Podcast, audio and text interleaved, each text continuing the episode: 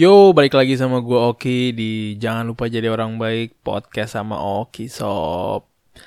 Sob, bagi para laki-laki ini dengarkan saja karena episode ini khusus untuk para perempuan di luar sana. gue mau ngebahas episode kali ini untuk memberitahu bahwa kayak semua laki-laki itu dasarnya tuh brengsek dan gue juga mengakui diri gue itu brengsek. Bahkan istri gue juga tahu gue brengsek gitu loh. Tapi yang perlu kalian tahu itu adalah lebih ke arah brengsek itu punya level punya tingkatan. Nah brengsek brengsek di sini itu yang harus kalian tahu. Sebelum kalian menama kayak memutuskan untuk menikah kalau kalian pacaran, kalian saling tahu, kalian saling kenal, nggak apa-apa, silahkan nikmatin aja. Bisa sakit, bisa sukses, bisa. Cuman permasalahannya di sini gue lebih pengen ngebahas yang kayak apa sih brengseknya. Kayak tipe apa sih kayak dia gimana caranya lo tahu dia brengsek atau enggak. Semuanya kan kelihatan dari uh, gestur, body language, cara dia memperlakukan orang. Seberapa brengsek sih? Gitu loh gue mau cerita ini lebih ke arah kayak pengalaman gue langsung deh. Um, gue sempat tinggal di uh, negara namanya Namibia di apa namanya uh, atasnya Afrika Selatan di benua Afrika pastinya. Nah um, di situ gue sempat katakanlah agak brengsek. Gue mainin perempuan, gue gonta-ganti perempuan dan itu memang gue apa namanya ya gue gue nggak pacaran. Gue lebih ke arah apa namanya uh, colek sana colek sini lah ya, katakanlah ya. Dan di situ memang gue gue dedikasikan tahun itu untuk kayak gue mau merasakan kayak gimana sih jadi cowok brengsek gimana sih jadi cowok yang nggak pengertian gimana sih jadi cowok pada umumnya. Yang orang bilang kalau lo jadi semakin lo brengsek cewek-cewek itu akan semakin mendekati lo dan gue nggak tahu sih ya gue nggak tahu kalau ini diterapkan di dunia dengan budaya timur atau Indonesia ASEAN gitu-gitu ya gue nggak tahu. Cuman di dunia barat dan menurut gue Afrika itu termasuk barat karena influence-nya udah udah Eropa banget kali ya. Karena banyak keturunan Jerman di situ juga keturunan Portugal juga banyak. Um, semakin gue brengsek semakin gue dikejar-kejar dan itu benar semakin gue dicari semakin gue merasa kalau diri gue itu kayak ganteng parah luar biasa gitu loh. Kayak gimana ya? Jadi um, gue merasa di atas angin banget lah waktu itu. Yang kayak um, kerja di kedutaan terus kayak gonta-ganti pacar gitu. Ya nggak usah pacar deh gonta-ganti yang ada cewek gitu kadang cewek gue bawa. Terus um, yang mau gue ceritain itu adalah karena karena gue memang mendedikasikan tahun itu tuh tahun shit gue lupa. 2000 2015 2014 kayaknya 2014 tuh kayak gue gue sikat aja lah semuanya gitu loh. Dan di situ gue merasakan yang di mana betapa gue tidak um, menyukai hal itu Kenapa? Karena mau seberapa banyak perempuan yang yang lo colek, mau seberapa banyak lo deket sama perempuan, ujung-ujungnya nggak ada yang bisa gue ceritakan um, hal yang paling fundamental dari diri gue. Gimana cara gue ngeliat masa depan, gimana caranya apa mendidik uh, anak yang baik misalkan atau permasalahan gue yang paling uh, private nah itu tuh gak ada yang bisa gue ceritakan ke siapa pun dan gue seminggu bisa gonta-ganti 7 sampai 8 perempuan. Ini gue gak mau masuk gue mau dikelat di kedengaran sombong atau enggak ya, ya terserah juga. Cuman lebih ke arah gue mau menceritakan sisi dari gue yang memang sudah mencoba ke uh, dunia dunia nggak dunia gelap sih maksud gue lebih ke arah dunia apa dunia gonta-ganti nakal playboy najis Casanova gitulah ya. Cuman itu dia yang kayak ujung-ujungnya lo kan kesepian. Mau seberapa banyak yang lo deketin seberapa banyak yang ngejar lo. Kayak ujung-ujungnya mereka hanya melihat fisik dan nggak ngelihat kepala isi kepala gitu loh. Dan gue juga melihat mereka adalah secara fisikal gitu loh. Gue mendekatkan mereka karena dia seksi karena dia bohai aduhai luar biasa badai. Nah kayak udah stop di situ aja gitu loh. Kalau dia udah ngomongin yang kayak gitu gue cut selesai gue cari yang lain.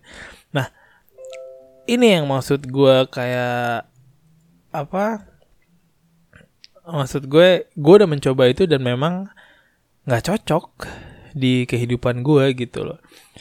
Dan ada banyak di luar sana yang cocok dengan kehidupan seperti itu dan yang gue takutin itu adalah bagi para laki-laki kayak sebenarnya tuh lo nggak nggak tahu betapa depresifnya untuk untuk gonta-ganti perempuan gitu loh. Kayak nggak seindah yang lo pikirkan gitu loh dikejar banyak perempuan. Nggak se wow yang lo pikirkan. Dan bagi para perempuan juga yang kayak Kenapa gue bisa bilang kalau mendingan lo cari cowok yang udah nakal, tapi dia udah bosen nakal. Gitu ketimbang cowok baik-baik.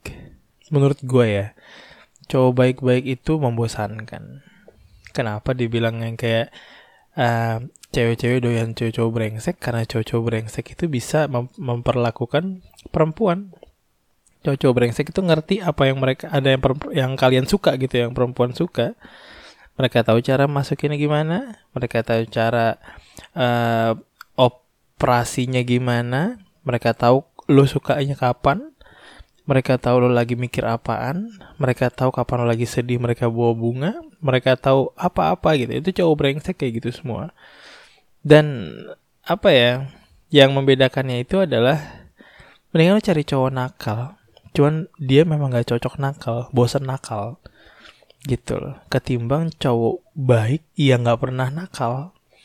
Karena banyak kejadiannya yang di mana dia nggak bisa nakal karena dia merasa kalau dia nggak punya duit jadi dia nggak bisa nakal begitu dia udah punya duit layaknya om-om yang yang ada di sekarang yang sugar daddy sugar daddy gitu itu tuh banyak banyak banget yang nakal setelah udah punya istri sua eh istri suami. Yang udah punya istri dan anak itu baru nakal. Karena dia punya uang dia bisa ngapain aja. Nah yang kayak gini-gini itu memang repot. Lo harus sortir luar biasa. Cuman kan ya lu mau nikah. Ya masalah nggak lu sortir cowoknya. Apa kalau tipe cewek yang kayak ah yaudahlah umur gue udah 30 yang sekarang ada aja lah ngapain lagi cari yang lain? Don't jangan pernah lah kayak gitu. Please pikirin masa depan lo. Dan yang kayak yang tadi gue bilang baru nakal atau memang doyan nakal? Ada laki-laki yang memang udah nakal lo abis mau uh, apa namanya mau habis lo nikah lo mau punya anak tapi tetap nakal ada juga. Dan gue gue nggak merespek itu cuman lebih ke arah yang kayak dia terlalu egois untuk memikirkan diri sendiri aja sih gitu loh. Dia nggak mikirin perasaan istrinya dia nggak mikirin perasaan anaknya. Nanti kalau anaknya digituin sama orang lain gue nggak tahu dia perasaannya kayak apa. Kayak apa ya gue gue percaya dengan hukum karma. Jadi apa pun yang lo tanam itu yang nanti akan lo apa namanya tuai. Dan gue nggak mau juga uh, kayak gimana yang kayak ya gue nakal aja abis ntar pas apa punya anak gue mau nakal apalagi gue punya anak-anak perempuan. Dan gue mau nakal dan begitu nanti apa uh, anak gue udah gede dan ada cowok-cowok yang yang mau nakalin apa namanya anak gue ya gue gua pukulin. Apa gue larang apa gimana gitu. Itu kayak apa ya terlalu naif dan gimana ya terlalu uh, ironik aja gitu loh jadi ya apa yang lo lakukan nanti akan kena ke orang-orang ke lo juga sendiri. Dan menurut gue itu bener banget. Terus kalau lo misalkan gimana sih cara ngelihat cowok ini uh, brengsek atau enggak? Dalam artian secara umum ya brengsek apa enggak? Kayak lihat dari bagaimana dia memperlakukan lo. Gimana cara dia memperlakukan lo misalkan di restoran. Lo lagi makan uh, dia nyopin lo apa apa apa buka bang apa gituin bangku terus lo duduk lo didorong bangkunya. Dia mesenin lo minum. Terus dia apa ya nyiapin lo sendok garpu uh, kalau lo makan sushi misalkan dia nyiapin apa tuh mangkok kecil dikasih apa eh, kecap asin dikasih wasabi terus lo udah disiapin semuanya terus lo dideng lo denger dengerin gitu. Cuman begitu pelayannya datang yang kayak Mbak lama banget sih? Eh lah gitu banget susah banget sih bikin sushi gitu. Nah itu yang maksud gue lihat perlakuannya kayak apa. Lihat bagaimana cara dia memperlakukan lo dan memperlakukan pelayan restoran atau orang yang kurang beruntung pada umumnya. Maksudku bukan kurang beruntung secara lo jadi pelayan lo kurang beruntung no. Cuman lebih ke arah orang lain orang cara dia memperlakukan orang lain dan cara dia memperlakukan lo. Dan itu sangat sangat sangat sangat krusial. Ngelihat itu. Nggak hanya pelayan restoran kayak misalkan cara dia ngomong sama bosnya misalkan. Kalau dia ngomong sama bosnya otomatis dia pasti akan akan kayak dikit-dikit jilat pantat gitu lah yang kayak iya nih bos. Ah bos baik banget. Ah bos bisa aja nih gitu kan. Bos uh, sukses ya bos gitu-gitu yang kayak. Cuman kalau dia ngomong sama OB yang kayak eh anjing uh, beliin gua teh manis dong sama ini apa rokok. Buruan nek. Nggak pakai lama. Jing cepetan. Nah di situ kan kelihatan. Kelihatan yang di mana kayak dia hanya menghormati orang-orang yang yang apa ya yang berguna buat dia katakanlah dia hanya menghormati orang-orang yang yang bisa memberikan uh, duit atau ya berguna buat dia yang bisa dia gunakan lah dia menghormati bosnya agar dia gajinya naik atau dikasih posisi yang lebih bagus mungkin dapat bonus gitu-gitu tapi kalau OB-nya ngapain dia hormat hormatin OB orang lo nggak guna apa-apa. Cuman gue suruh gue suruh doang. Kalau lo nggak ada juga gue nyari OB yang lain gitu loh. Nah itu tuh kelihatan banget kok. Dan tugas lo hanya observe aja, liatin aja kayak apa.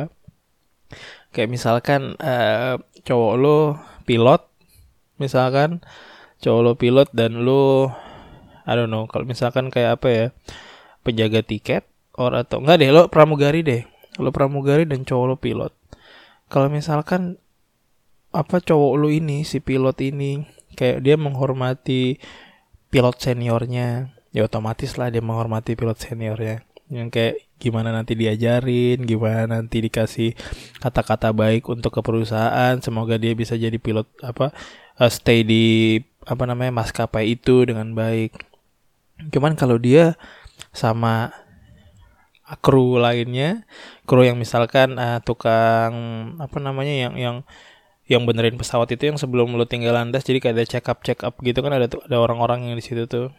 Nah itu yang kayak di situ yang kayak Woi buruan jing buruan nih gue udah, udah udah schedule gue udah ketinggalan nih gimana gimana cuman gitu loh semua tergantung gimana caranya lo ngelihat dia memperlakukan orang lain dan gimana cara dia memperlakukan lo Gak ada gunanya kalau dia memperlakukan lo secara baik, tapi dia memperlakukan orang lain itu secara buruk. Dan itu simple gitu loh. Kecuali lo suka, kecuali lo suka yang kayak nggak apa-apa dia lo jahat sama orang lain baiknya sama gue aja. Menurut gue itu nggak ada gunanya. Gak, gak ada gunanya lo jadi manusia kalau lo cuma bisa baik ke orang yang lo sayang. Kalau lo bisa baik sama semua orang dan lo bisa yang namanya uh, memberikan kebaikan itu ke semua orang tanpa memandang title ya. Gue yang paling suka itu ya. Jangan pernah mandang title gitu loh. Pandang dia sebagai manusia yang sama-sama berusaha untuk naruh makanan di meja makannya. Gitu loh. Tukang sampah itu berusaha juga untuk ngasih makan keluarganya di rumah dan ngasih makan. Bos yang gajinya 200-300 juta CEO direktur itu juga sama berusaha untuk ngasih makan keluarganya, anak-anaknya di rumah sama aja. Cuman beda aja eh, perjalanannya. Gitu loh. Jadi jangan jangan menge mengecilkan apa orang lain cuman karena dia kesannya di di sebuah peru, apa usaha apa pekerjaan yang kurang bergengsi menurut lo gitu loh. Dan lihat juga gimana kayak dia salaman dengan orang tua. Otomatis lo pasti akan ketemu orang tua kan uh, lu akan memperkenalkan orang tua lu ke dia, dia akan memperkenalkan orang tuanya ke lu. Lihat cara dia dengan salaman. Lihat cara dia apakah dia membungkuk, apa dia dia, dia ngelihat mata, apakah dia senyum, apakah dia kayak ah ya udahlah, dia orang tua cewek gue mesti mesti dilewatin juga. Nah itu tuh mesti lo tahu juga cara dia ngomong sama orang lain cara ya di orang tua dulu deh. Kayak misalkan pas ngobrol gitu kan apakah dia mendengarkan?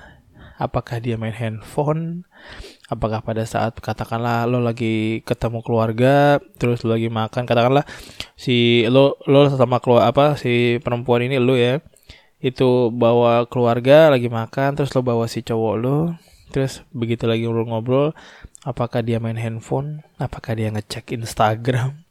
Apakah dia pagi pas lagi diobrolin dia lagi ngeliat kiri kanan atas bawah atau lagi ngeliat cewek lain di di meja lain gitu kan?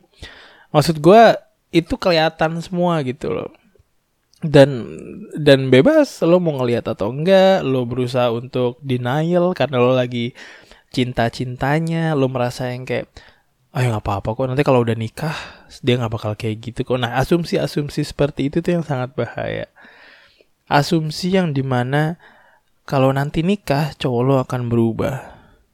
Kalau cowok lo udah kayak gitu, cowok lo tuh gak akan berubah. Karena itu udah ininya dia, udah udah udah settingan awal default. Kalau lo beli beli apa ya beli handphone itu udah factory reset, factory default. Nggak bisa diapa-apain kecuali lo bilangin. Kayak gue nggak suka kalau lo kayak gini gini gini. Dan kalau dia mau berubah bagus. Tapi kalau dia marah ya ya kalian tahu sendiri lah ya artinya. Dan itu sangat obvious juga gitu cara dia misalkan kalau uh, naik gunung. Nah ini paling gampang. Cara lo yang terbaik untuk lo ngelihat uh, kualitas seseorang itu adalah ada dia cari apa naik gunung. Naik gunung gak usah yang jauh yang jauh-jauh lah. Gunung gede misalkan yang Cibodas. Itu kayak naik ke nggak usah naik gunung deh ke di Cibodas itu kan jadi ada yang namanya curug. Curug apa sih yang jalannya ke tiga jam itu ke atas? Dua dua tiga jam gitu nah begitu sampai sana lumayan lah tuh jalan tiga jam. Nongkrong nongkrong aja di situ dulu capek terus masak lagi berkelompok gitu ya. Kayak lo sama teman-teman lo sama cowok lo juga. Nah begitu masak lihatlah siapa yang ngambil duluan. Lihat siapa yang makan duluan. Lihat siapa yang berusaha untuk mengenyangkan dirinya sendiri ketimbang nungguin orang lain dulu. Nah itu kelihatan kok. Apalagi lo naik gunung udah capek sampai atas, makanan terbatas, minuman terbatas, uh, dingin kan? Apakah dia cari spot yang paling enak, cari tenda tempat yang paling enak? Apakah dia kelihatan kok? Itu itu hal-hal yang sangat mudah untuk lo lihat asalkan lo mau untuk ngeliat gitu loh jangan denial biasanya cewek-cewek baru itu sangat denial. Cowok juga gitu kok. Denial denial yang kayak oh enggak gue enggak, enggak, dia enggak kayak gitu kok dia enggak gitu. Tenang aja enggak dia enggak gitu. Karena lu saking sayangnya mungkin saking saking nggak pengen dia pergi saking kayak ngerasa adalah dia udah uh, perfect fit buat lo ya nggak tahu juga.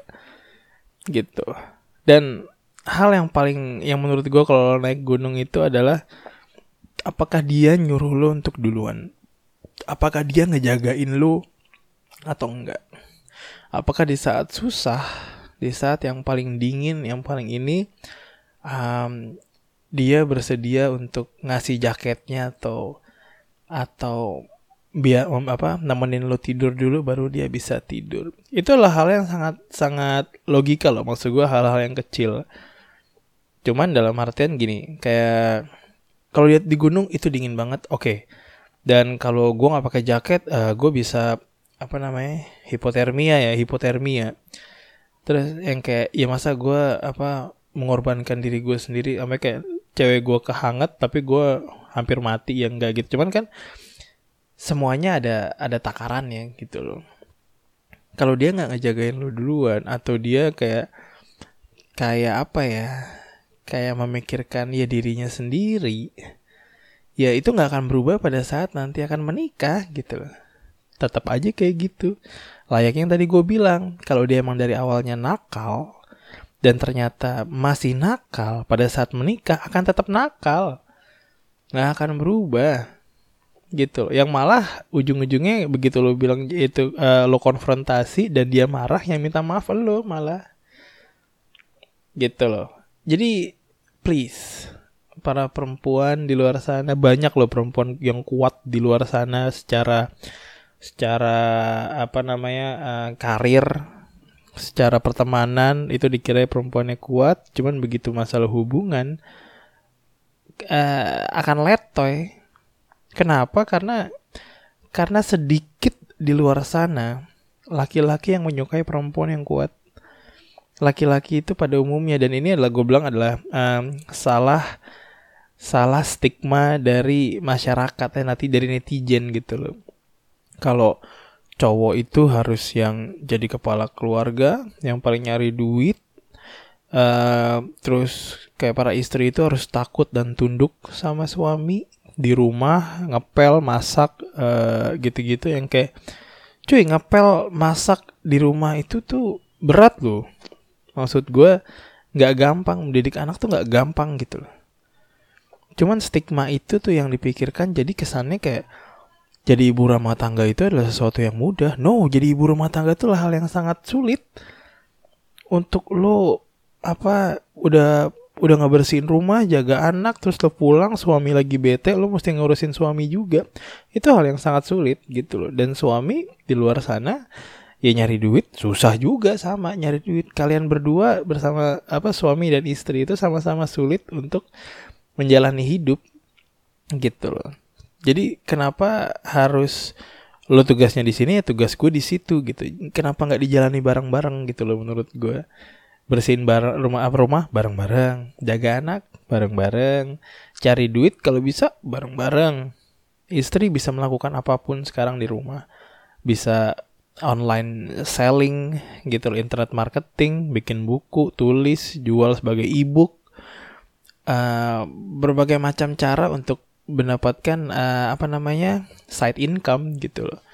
Jadi hal stigma yang udah lama itu tuh yang masih dipegang sama masyarakat itu tuh menurut gue udah udah kuno lah yang gitu-gitu ya kan. Nah sama yang terakhir, yang paling terakhir itu adalah yang bisa kalian lihat dari laki-laki brengsek ini dia brengsek atau enggak. Itu yang paling mudah adalah laki-laki yang deket sama ibunya laki-laki yang hormat sama ibunya yang ngerasa kalau ibunya itu adalah uh, apa ya seorang hero atau seorang yang benar-benar kayak dia nggak mau menyakiti ibunya itu biasanya mereka akan memperlakukan dengan level yang sama ke kalian dia juga akan menghormati kalian para perempuan. Dia juga akan uh, apa namanya uh, merespek apa namanya ya sama menghormati maksud gue dan dia akan memperlakukan kalau semua hal yang dia akan melakukan ke ibunya dia nggak akan melakukan hal-hal yang kurang ajar ke ibunya. Dan sama dia juga nggak akan memperlakukan yang kurang ajar ke lo ke kalian. Itu simple. Orang yang dekat sama ibunya laki-laki yang dekat sama ibunya itu akan memperlakukan lo dengan baik. Dan itu udah terbukti di mana-mana. Lo lihat aja. Jadi please. Kalian adalah para perempuan, kalian adalah yang nanti akan jadi ibu dari anak-anak kalian. Jadi jadilah seorang ibu yang yang pengen anak kalian itu yang kayak gue bangga punya ibu kayak lo. Gue bangga punya ibu yang yang kuat kayak lo. Jangan cuman gara-gara lo ngerasa kayak aduh nanti gue kalau putus gue nggak dapet jodoh lagi. No jodoh itu di tangan Tuhan. Sekali lagi kalau memang nggak cocok mendingan nggak cocok. Kalau lo misalkan nggak pasti mau menikah dengan seseorang jangan dulu menikah sama dia. Mungkin lo kasih waktu lagi untuk yang namanya kenal satu sama lain gitu jangan terburu-buru kalian yang mengatur waktu kalian sendiri Jangan karena desakan orang tua, kalian jadi buru-buru dan ujung-ujungnya nanti akan menyesal. Percayalah di luar sana banyak orang yang menyesal karena terlalu cepat. Karena dia tidak mengenal satu sama lain dulu lebih dalam. Dia nggak tahu orangnya kayak apa. Menikah cuman karena yaudah nikah yuk gitu. Maksud gue ya ada yang berhasil, ada yang enggak. Kebanyakan enggak Jadi kenalah laki-laki kalian, kenalah apa namanya pasangan hidup kalian, calon pasangan hidup kalian. So, sampai segitu aja ya, gengs. Sops para ciwi-ciwi di luar sana. Dan percayalah kalau misalkan kalian uh, ada pertanyaan-pertanyaan mau secara anonymous, mau secara ini kalian bisa follow Instagram gue di Oki Indrawanto ada di deskripsi kalau kalian didengar di Spotify juga ada deskripsinya di situ. Ya, sampai situ aja. I'll see you around. Peace.